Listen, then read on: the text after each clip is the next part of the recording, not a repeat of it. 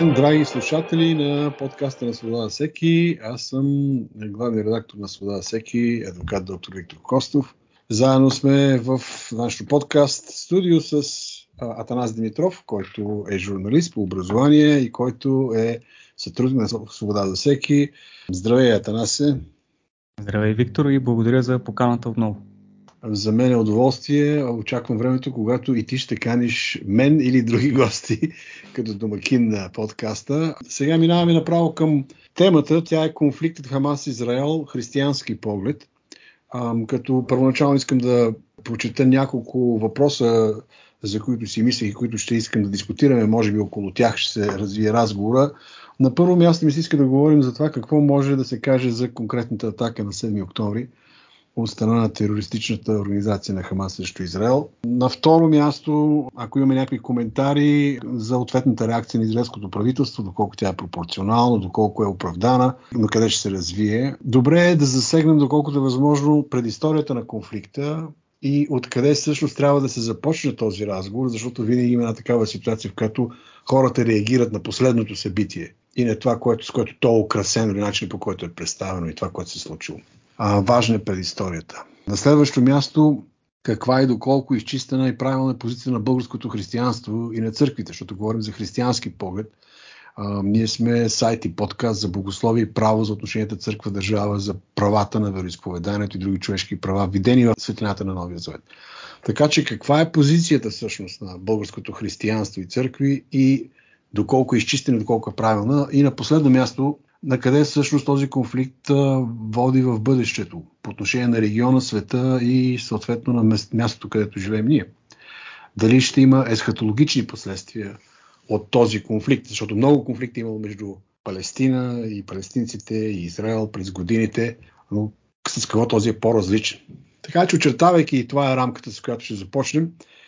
А, и тъй като аз ги изборих тези въпроси, правото е твое да започнеш и да дадеш някакъв коментар в тази поредност, за която говорихме.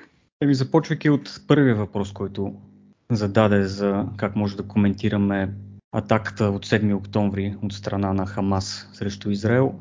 Не знам как да го коментирам. Това е поредното абсолютно нечовешко безумие, на което ставаме свидетели последните години. То не, че някога е спирало нечовешкото безумие след грехопадението, но като че ли интензитета, с който се случват тези античовешки изтъпления, се засилва последно време или пък може би и до някаква степен имаме по-силна и наситена медийна видимост в днешно време, защото в крайна сметка това не е нито първия военен конфликт тази година, без да профанизирам, нали, да омалважавам какво се случва. Надали ще е и последния военен конфликт, който ще виждаме до тази същата година, който да се случва по света. Но от една гледна точка бих искал да коментирам това, което се случва, питайки нали, така наречен специалист в медиите и в журналистическите среди. Виждаме едно упростяване на дискусията по социалните медии, както и по редовите медии, точно в, в същия стил, в който видяхме и за конфликта Украина и Русия. Едно упростяване и влизане от, кажи речи, последната четвъртинка на филма започваме да коментираме, без да сме гледали предходящите час и половина, примерно, така образно да се, да се изкажа. Нагледах се във Фейсбук, примерно едни Фейсбук постове, които или показват една картинка на територията на Израел, която в следващите, така представена в няколко фази, в следващите две фази, примерно, е а, значително по-разпокъсана и това, което е било условно казано територия на държавата Палестина или на палестинския народ, където е пребивавал, бива изяждана от Израел и тази картинка би трябвало да обясни нали, целият контекст на конфликта, което е глупаво и наивно и проява на лош вкус. Но в същия момент пък съм виждал и картинки, които показват една кратка хронология на последните дори 2000 години човешка история в този регион. И тази хронология също един вид би трябвало да бъде изчерпателна, за да покаже пък от страна на Израел защо те имат претенции и право върху тази територия, върху тази земя. И двете позиции са натоварващи. Не знам коя по-точна дума да използвам, защото не може с един Facebook пост да се опише нещо, което е толкова комплексно и сложно и многопластово, като това, което се случва по тези земи. Да, интересни няколко са нещата, които на мен ми правят впечатление. И преди си ми прави впечатление, някакси този конфликт, той е сериозен, но, наистина като че ли засенчва всички останали конфликти. Не знам дали поради това, че се случва последен и за него говорим, или просто защото винаги е имал някакъв така медиен, засилен интерес към Израел. Тук вече ще го вържим това нещо и с или конфликта между арабското население в Палестина и Израел. Те са редица войни. А, това нещо ще го обвържем също и с а, християнския поглед. А, в крайна сметка, каква е ролята на християнската църква, ще стигнем и до там. Разбира се, тази атака, която се реализира, има един въпрос такъв, който е малко... Той е много важен, той е, не е страничен въпрос, но ми се иска да, да чуя твоето мнение по въпроса. Например, ам, някои коментатори заявяват, че всъщност дори хора, които са в дейността по сигурност и включително съм гледал и коментари на бивши военни, които са пазили границата или там каквато е разделителната линия между ивицата Газа и територията на, на държавата Израел. техните коментари са, че всъщност е много чудващо въобще, че това нападение се е случило без да бъде забелязано от а, тези служби за сигурността на Израел, които са прехвалени най-добрите в света. Там и боболечка не можело да премине. Границата е оградена с стелени мрежи, с датчици.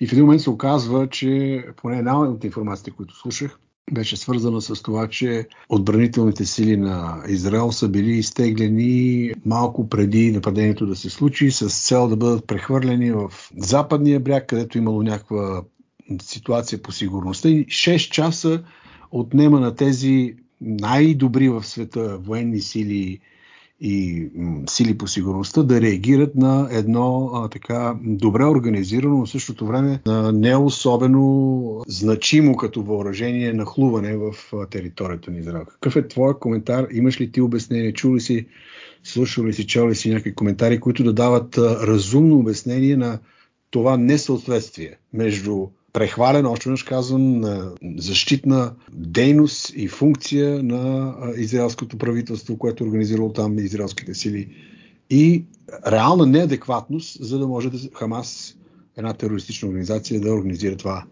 нахлуване на 7 октомври.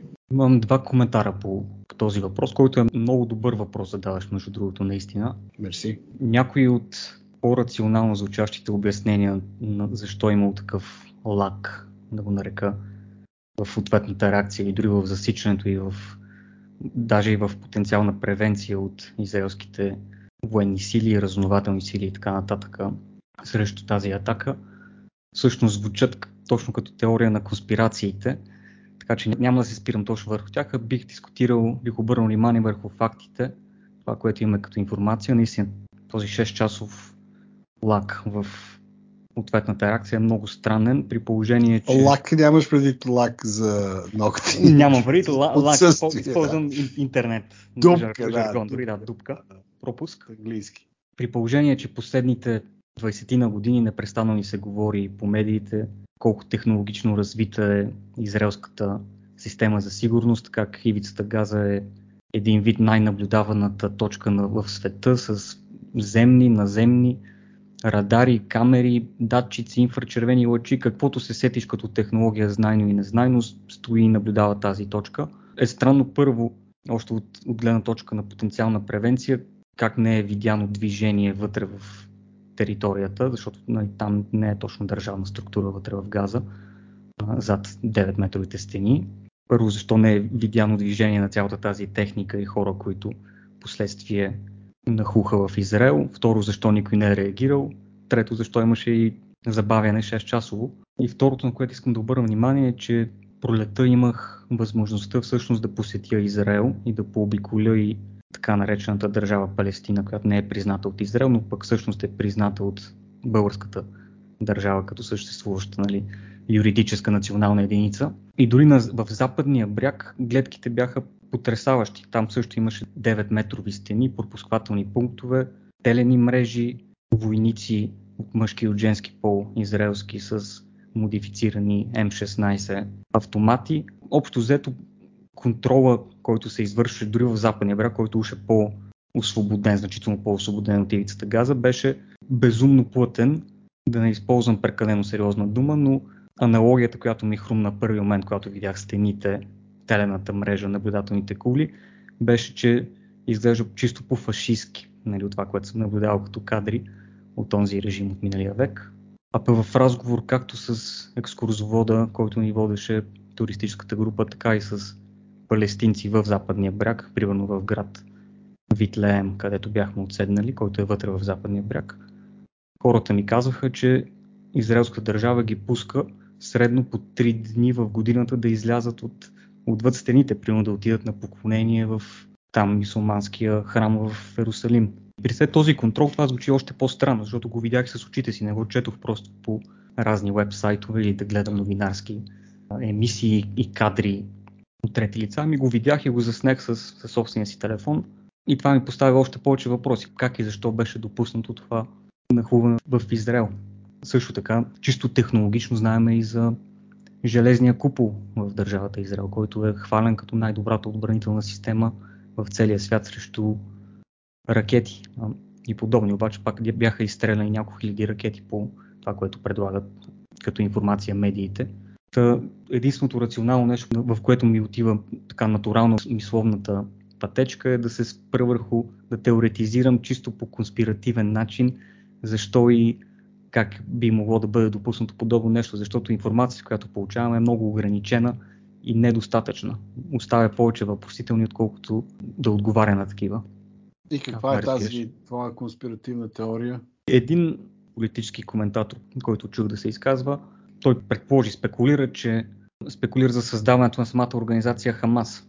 Има едни интервюта с предишния премьер на Израел Ицак Рабин, който в, за коментар с предопределени международни организации коментира, че Хамас оригинално е финансирана организация, създадена с израелски пари, така че да бъде един вид като противовес на правителството на а, Ясер Арафат. Да, а, в, в да значи само за секунда да допълня, аз съм слушал други източници в сравнение с тези, които ти споменаваш. Това е един коментатор, който в момента е коментатор, но е а, бивш морски пехотинец от а, Съединените щати и е бил а, инспектор по оръжията към ООН той се казва Скот Ритър, той също така ясно заяви това създаване на Хамас като възможна альтернатива и опонент на организацията за освобождение на Палестина на Ясер Арафат с участието, разбира се, на активно участие финансиране и на, и на службите на Израел. Така че не от едно място има такава информация. И аз по-скоро бих го счел за исторически факт, отколкото за някаква само спекулация. Да, аз използвам малко по по-различен смисъл термина теория на конспирацията, просто защото днешно време е наложен като един вид нещо, което е отвъд мейнстрима. А, иначе теория на конспирацията... като нещо позитивно. Като нещо позитивно. Напряк български език да преведа този ефемизъм теория на конспирацията просто значи критично мислене и, или свободно мислене, мисъл, която се е зародила в главата на, на човек според база информация, която е набрал и човек, който си задава различни въпроси. Защото оригиналният корен на термина за първи път, когато се появява в медийните среди, теория на конспирацията, това е след убийството на Джон Кенеди на 11 ноември 1963 година. И тогава по американските медии започват да излизат такива материали, които да спират всеки инакомислещ, който има конфликтна позиция спрямо официалния наратив за това кой е убил Кенеди или Харви Озволд, мисля, че се казваше, предполагам. Да, Харви Озволд. Но да се върнем на Израел. Значи, е, кое е конспиративният елемент? Значи, може би не е конспиративен елемент а факта на участието на Израел в това политическо, управленско, стратегическо решение, да го наречем така, за създаването на една паралелна организация заедно с тази на Ярафат по това време. Но дали конспиративното мислене или спекулативното мислене може да се простре до там, че да счетем, че има взаимодействие между някакви служби, някакви сили в израелската държава и сегашната атака, или просто змията, която те са създали, се обърнала и ги хапе в момента?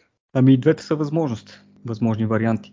Въпросът, по начин по който бих формулирал въпрос е има ли интерес израелската държава от атаката на Хамас началото на октомври месец. Да, обикновено една такава атака, защото ние видяхме грозни картини, разбира се, много от тях в социалните мрежи, в официалните медии. Освен това имаше и а, репортажи за зверства срещу бебета и така нататък. Някои от тях, другата страна твърди, че това са непотвърдени. Първата жертва на всяка война е истината, обикновено това казват. Но това са репортажи, които все пак има кадри, а те въздействат емоционално върху хората, върху страните и съответно това би могло наистина да се използва като основание за някаква ескалация. Но тази ескалация, казахме в началото, е нещо, което сега се случва. Въпросът е каква е предисторията на конфликта и откъде според теб трябва да започнем да гледаме в тази предистория, като разбира се в този отговор ще се насочим и за реакцията на Българската християнска църква. Преди да отговоря на, на въпроса и да дам моите разсъждения, само да вметна един цитат от по това, което каза нали, за жертвите и за медийния фокус върху, върху жертвите. Един цитат на един определен мустакат политик от миналия век. Прифразирам леко. Една човешка смърт е трагедия, хиляда души са статистика което е много вярно в медийната среда и точно това, което... Говориш за Сталин, нали? Абсолютно за Сталин говоря. да. Не е популярно име, което в днешно време трябва да се споменава, така че да. го замаскирах леко. Но това го наблюдаваме в, кажи речи, всеки един конфликт в днешно време. Или дори в тези, за които не чуваме нищо по медиите. Защото покрай шума още от миналата година покрай Украина и Русия, масата хора така и не чухме нищо за другия огромен конфликт, който се случва с другите два огромни конфликта, които се случваха в същия момент в света. Единия, който все още продължава в Сирия, неразрешен, и Саудитска Арабия и Йемен, който, слава Богу, приключи, но там имаше нещо от порядъка на 120-150 хиляди цивилни жертви. Нали, обаче по медиите не чухме нищо, нали, определени причини. А освен това не чуваме нищо за етническото прочистване на християнското население в Арцак или също така наречен Нагорно Карабах, което е арменско население, арменска популация в рамките на Азербайджан, които съвсем наскоро започнаха на практика етническо прочистване. Има над 100 000 беженци и там. Да, там е най-голямото медийно затъмнение и там си го обяснявам по, по причина, че примерно защо чуваме много за Украина и за Русия, защото големите сили, големите, да кажем условно, три полюса в момента в света, Америка, Русия и Китай, имат стратегически, какъвто и да било, няма да в детайл, интерес от този регион и този конфликт. И медиите ни говорят постоянно за какво се случва тук. А пък в Армения, арменския народ са в значително по-голяма геополитическа дупка и не стратегическа позиция. В момента не са особен интерес на, на никого и няма журналисти от нито една голяма медия, които да говорят за какво се случва в Армения. Буквално единственият начин да се научи нещо е да човек да се обърне към арменските медии, но кой би направил подобно нещо? Да, аз съм гледал такива в социалните мрежи журналисти, които са независими журналисти, които докладват от, от региона. Е, и това сравнително добри репортажи, но все пак това не е нищо в сравнение с това, което би трябвало да не се изнесе в медиите по, с оглед на значимостта на конфликта. Все пак тук имаме сблъсък и дори на някаква частично на религиозна основа, защото Азербайджан е подкрепен от Турция, т.е. имаме някакъв ислямски елемент, докато арменския народ, колкото и да са номинално на християни, Армения е първата, така твърди се, че исторически тя е първата християнска държава.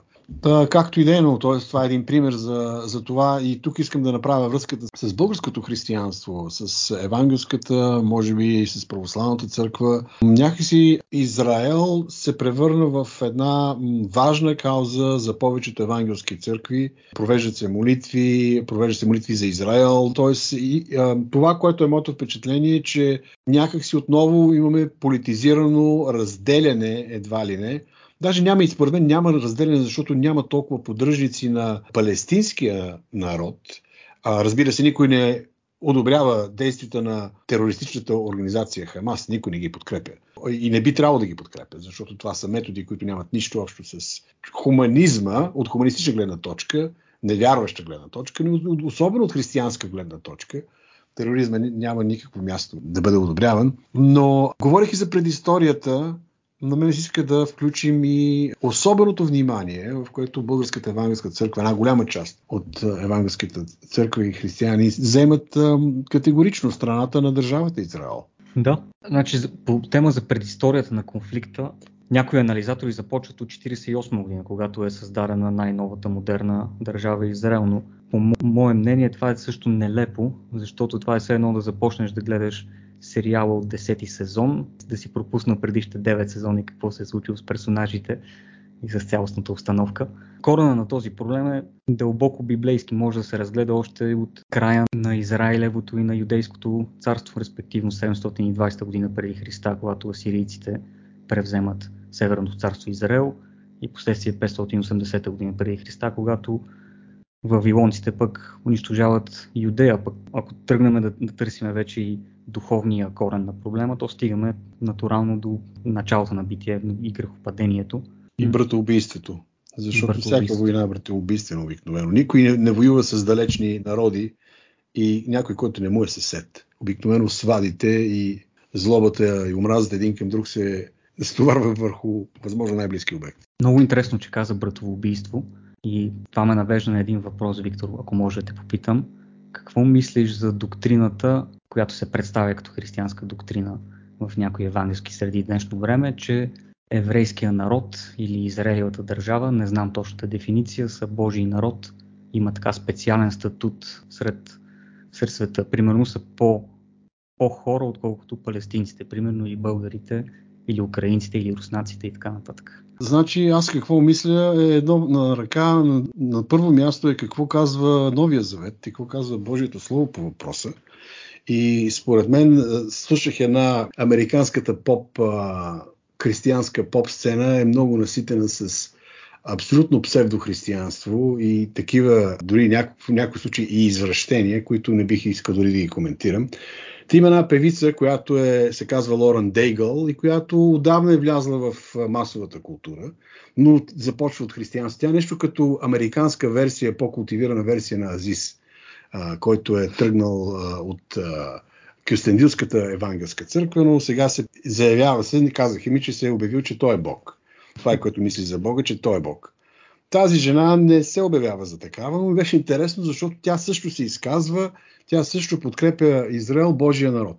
А, сега, това просто не е така. Това е едно крайно изкривяване на новозаветната доктрина, в която жертвата на нашия Господ Исус Христос беше дадена, и това може да го прочете, всеки може да го разбере, който разбира от Новия Завет, има някаква вяра в, в Исус и в Бога.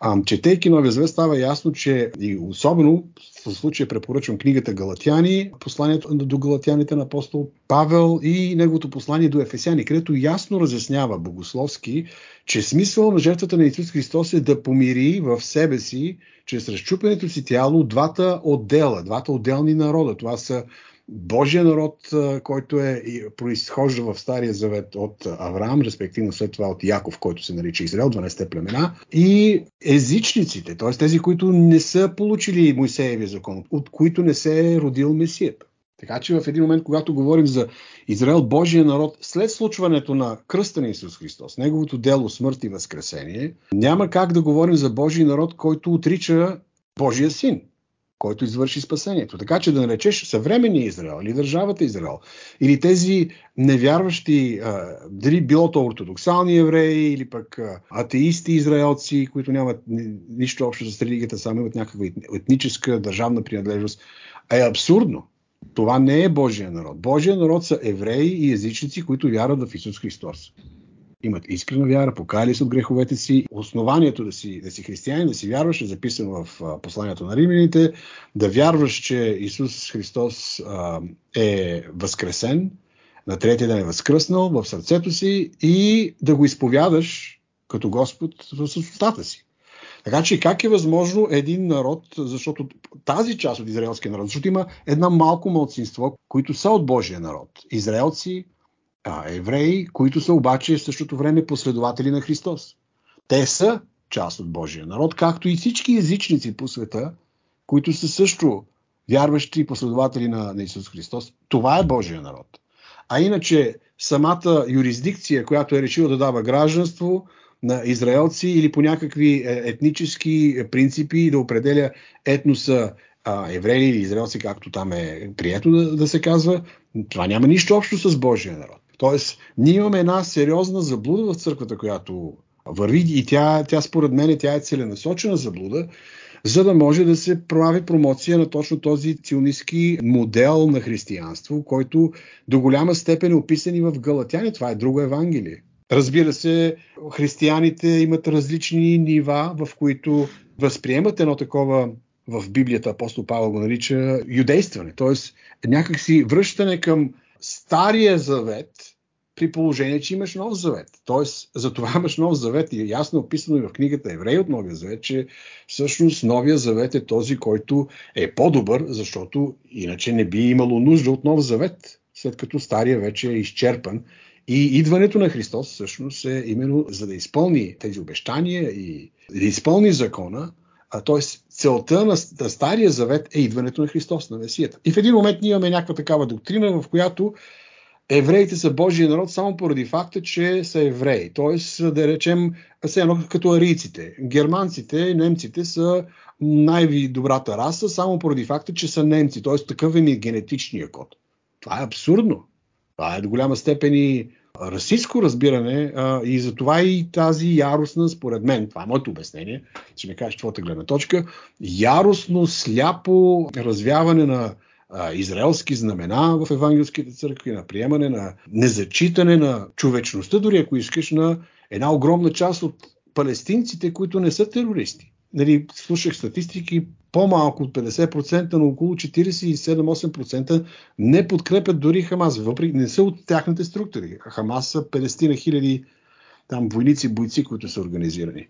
Но една голяма част не подкрепя тяхната дейност. И в един момент ти да, ти слушах един пастор американски пастор, който беше коментар от един палестинец по происход американски пастор, който коментираше част от проповед на а, американски пастор, друг, който обаче подкрепя Израел и който твърдеше, че всъщност а, това, което трябва да направи държавата Израел като ответ на атаката на Хамас на 7 октомври е да го превърне в а, един голям паркинг. Тоест, тук закачката е да бъде сравнен с Земята. Това са 2 милиона и половина хора. 2 милиона и да речем 2 цяло.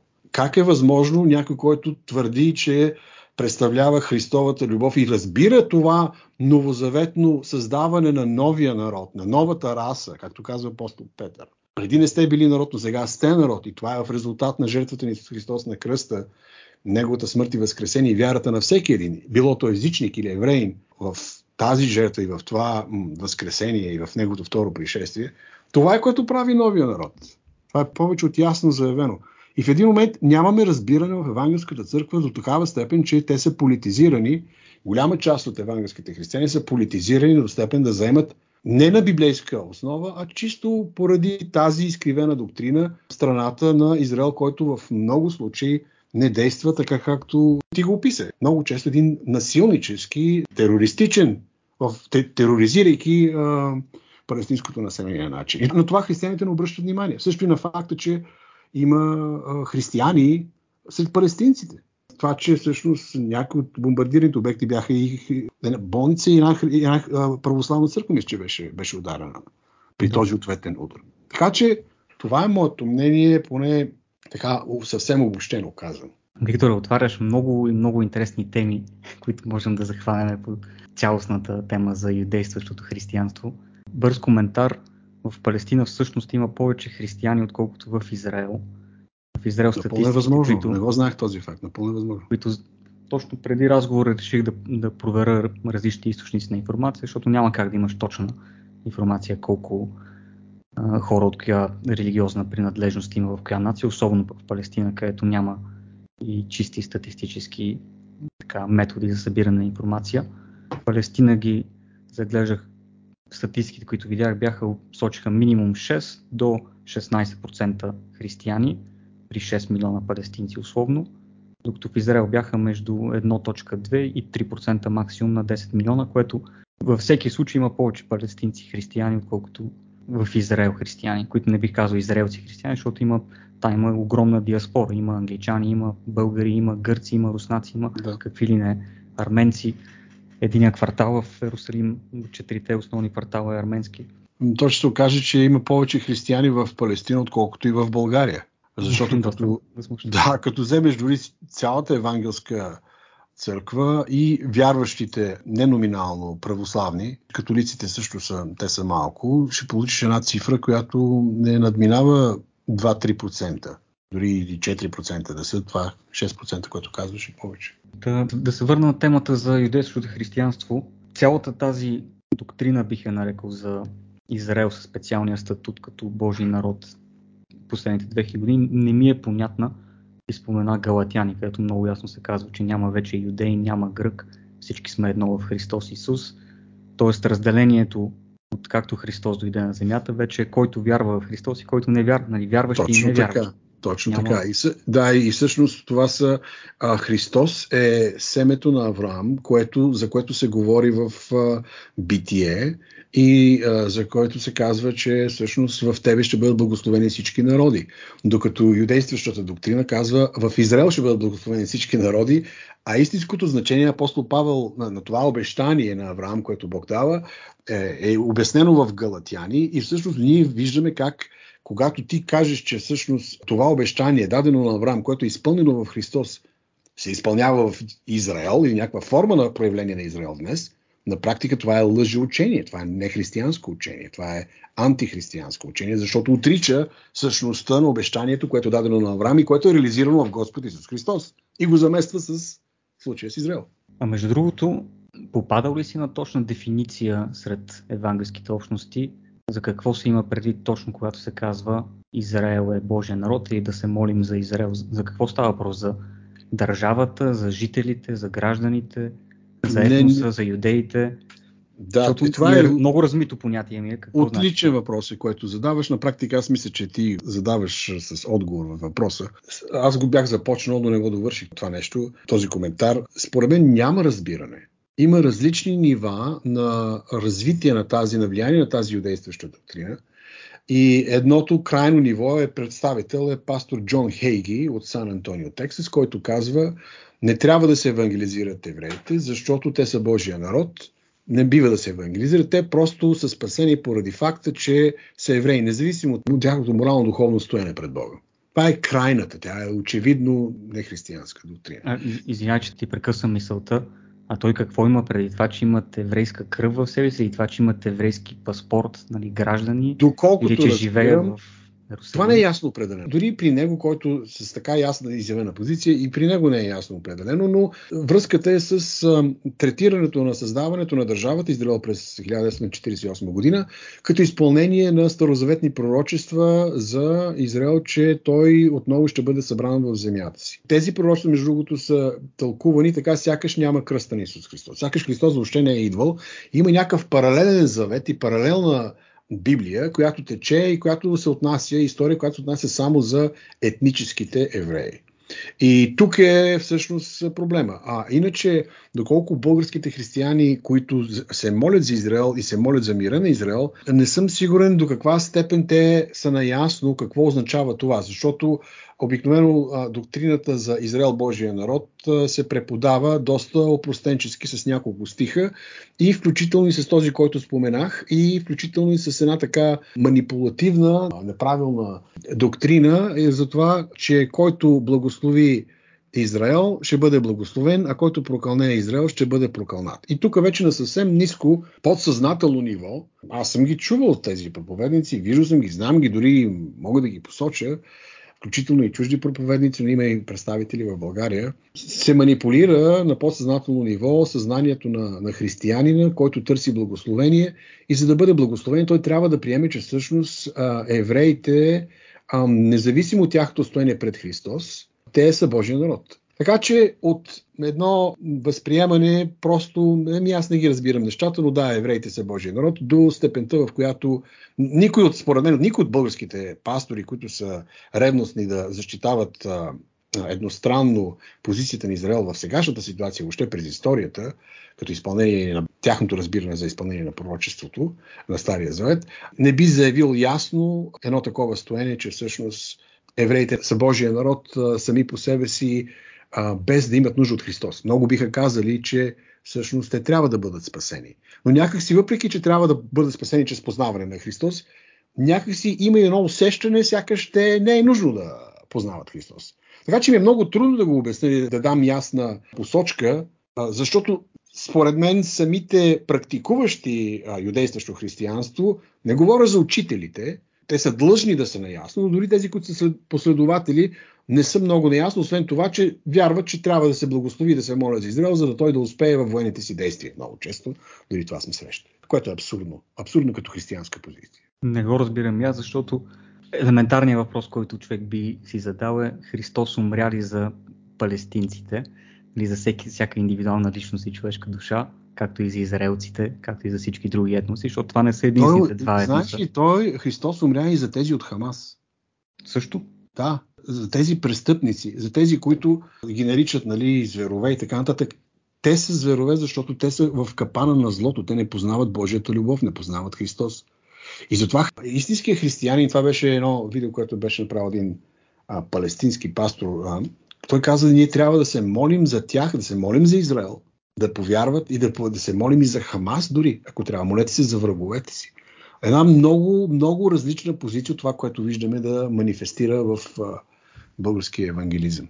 В голямата му част не казвам за всички. А имаме немалко примери за точно такива привидно и не само привидно, но и на подела абсолютни главорези и личности, които човек би сметнал, че са абсолютно нали, невъзможно да се обърнат към Христос и към неговия начин на живота и да показват любов.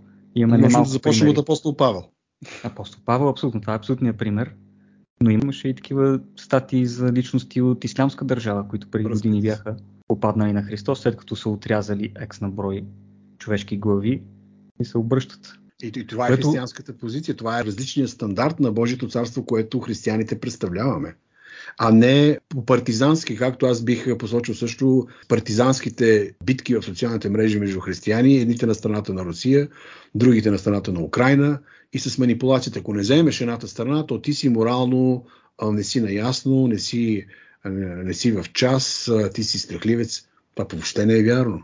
И това е абсолютно е, не, го, не го разбирам. Партизанщина. Сегашният конфликт също. Пролета, като бях в Израел и в Палестина, и, и помня, направих снимки с едни израелски войнички, 19 годишни момичета, там казармата е задължителна и за жени също. И се снимах с тези още деца. Мисъл, имаха още детския пух по лицата си, въпреки че носеха М16 и кубинки. И ми не мога да си, да си представя да, да злобея срещу тези деца, да бъдат заклани от терористи от Хамас, нали? да, да си представя ужасът, през който ще премине сърцата им при една подобна изненадваща атака и зверства, които бяха описани от медиите. Това е безумно, няма как да се случи. И в същия момент пък като отидох в град Ерихон в западния бряг, по средата на пустинята и си говорих с един палестинец на центъра и го питах какво работи. Той каза нищо. Аз питаме как така нищо. Той каза ми нищо. Той няма поминък в нашия град. Пускат ни три дни в годината, стоиме зад стени. То е пустиня, тук няма вода, няма земя дори да се обработва. Разчитаме на произволния туристически автобус, който ни пуснат израелците, да му продадеме някакви а, сувенири и така нататък. И, и за него няма как да се радвам, че ще му бъде срината къщата с израелска бомба. Мисля, безумие. Единствената рационална позиция е мир. Той новия завет си го казва. Мира трябва да е цел, приоритет на християнина. Абсолютно. Е. Особено на християнина. Но тук имаме едни сили в действие, едни също така и в политическо отношение, в чисто плътско естество играчи, които играят с съдбите на цели народи, управници и правителства, които не са добронамерени и ползват всякаква форма за да се разпалват тези войни. Дори днес четох за някаква ситуация, в която е щяло да се постигне мирно споразумение между Украина и Русия още през март, но по настояване на външни сили, украинците, знаем кои са външните сили, които им помагат, украинците са, са се отказали от това да бъдат неутрални и така мира се е провалил. Тоест, не трябва да изключваме Омразата поражда омраза, насилието поражда насилие. Вече ответната реакция на израелските военни сили някъде към 4000 вече жертви има в, в Палестина. А, тя е, надвишава това, което всъщност терористите са направили на 7 октомври, въпреки че не може така да се прави сравнение на страданието на едните с страданието на другите нали, жертвите, но ако възприемем логиката на Сталин до някъде, тази статистика а, ни сочи за това, че имаме непропорционален отговор от страна на държавата Израел. Може да кажа нещо противоречиво? О, разбира се. Това, което спомена око за око, зъб за зъб, да те перифразираме, че омразата поражда още омраза, което наистина е така. И тук ще засегна много християнски общности, които парадират върху така наречените и юдео-християнски ценности, върху които е изградена Европа, което бих поспорил, че Европа е изградена върху християнски ценности, не върху юдейски. Абсолютно ценности. съм съгласен с теб. Това за мен не е противоречиво, не знам, може би за някои слушателите, като ти си прав. Но аз съм на същото мнение. Христос учи да нахраним врага си, като ни удари по едната буза да му обърнем другата, нали, без да влизам в е, различни други тълкования на точно тези пасажи, но общо взето да се молим за враговете, да правиме добро на тях, така нататък. На злото да отговаряме с добро. А, значи тук искам да вметна, все пак има различни функции. Да това учение до голяма степен се отнася за нашето лично преживяване на омразата и победата над а, греха вътре в нас чрез, а, чрез вяра в Христос. Държавата и управника имат отделна функция. Те носят меч. И те носят меч, и включително това го казва апостол Павел, с цел не да прощават, а да наказват. И да наказват лошите и да насърчават добрите. Така че ако раз, направим това разграничение между личното отмъщение и сравнително дистанцираното независимо а, служение, така да го кажем, на управника да поддържа реда и да наказва престъпниците, да, напълно съм съгласен. Много точно пояснение, благодаря ти за което. То наистина Библията ни говори за функцията на държавата, основни функции, на които трябва да са правосъдие и, и защита на народа. Идеята, откъде тръгна да го споменавам това е като своеобразно сравнение между трите религии християнство, юдаизъм и ислям по темата на индивидуалното поведение срещу личните ти врагове, а, както ти го каза. Христос ни учи нали, да ги обичаме, да се молим за тях. Исляма казва око за око, зъб за зъб. Особено казвам, в момента упростявам разговора, без да влизаме в прекалено голям детайл върху тези учения, докато талмудическият, ционистки, както ти каза, юдаизъм, който не е по Тората, ами по 36 тома на Талмуда, които са писани от 2 век преди Христа до 5 век след Христа, в които между другото има много богохулство и то конкретно срещу Исус Христос, срещу да. Божията майка Мария и така нататък, което е, мисля, че би трябвало да бъде достатъчно ясно защо юдео и християнско в едно изречение е невъзможно да се използват. Хората просто не ги знаят тези неща и не се интересуват, защото идеологемите са им достатъчни. Ето това е проблема според мен, до голяма степен. Но да, извинявай, че те прекъсвам, да. просто като момент. Да, да, ако степенуваме иерархично, условно казано, християни наказва, Христос казва обичай противника, отиваме една стъпка надолу, око за око, зъб за зъб в исляма, после обаче има и по-долна стъпка в юдаизма, която е направи зло на врага си преди той да ти е направил зло, така че да го като един вид превенция. Нали? Цитирам условно, мога да ги изнамеря не знам коя книга в Талмуд да съм ги чел тези неща. Не, че съм го чел целият Талмуд, 36 тома, нямам интерес да ги зачитам, но отделни работи, което ни показва моралния облик на трите вери в един тесен смисъл. И огромната разлика между християнството и другите две, за които говорим. Последен въпрос съвсем накратко, защото времето ни е много напредна. Смяташ ли, че това е един от последните такива конфликти, които имат есхатологично значение до степен, че всъщност нищо няма да бъде същото след този конфликт. И да, и не. Кратки отговор ми е, че есхатологичните теми ми стават леко досадни от време на време, защото полемики върху това дали живеем в последните времена е имало буквално през 30 години, последните 2000 години. Всяка една по-сериозна конфликтна ситуация се е възприемала от човечеството като своего рода края на, на века. Може и да е, може и да не. Мисля, че трябва да гледаме по-практична гледна точка, какво трябва да продължаваме да изпълняваме призванията си и функциите, които изпълняваме като християни, да разширяваме Божието царство до последния момент, било той да е утре, било то след хиляда години, няма как да знаем. Да. Имаме предсказанията на Исус Христос в есхатологичните глави на Марко 13, Матей 24, Лука 21, в които той описва като цяло събитията и казва, като видите, че смоковницата клоните и омекната и се раззелени, значи е близо лятото и е близо това последно изпитание преди връщането на Христос. А, часа и деня не знаем, но пък имаме ясната, като вярващи ние сме а, инструктирани от Господа и учени за това да бдим и да се молим за да не паднем в изкушение, защото аз, според мен, една партизанска подкрепа на която и да е война не е християнски подход и това е голямо изкушение.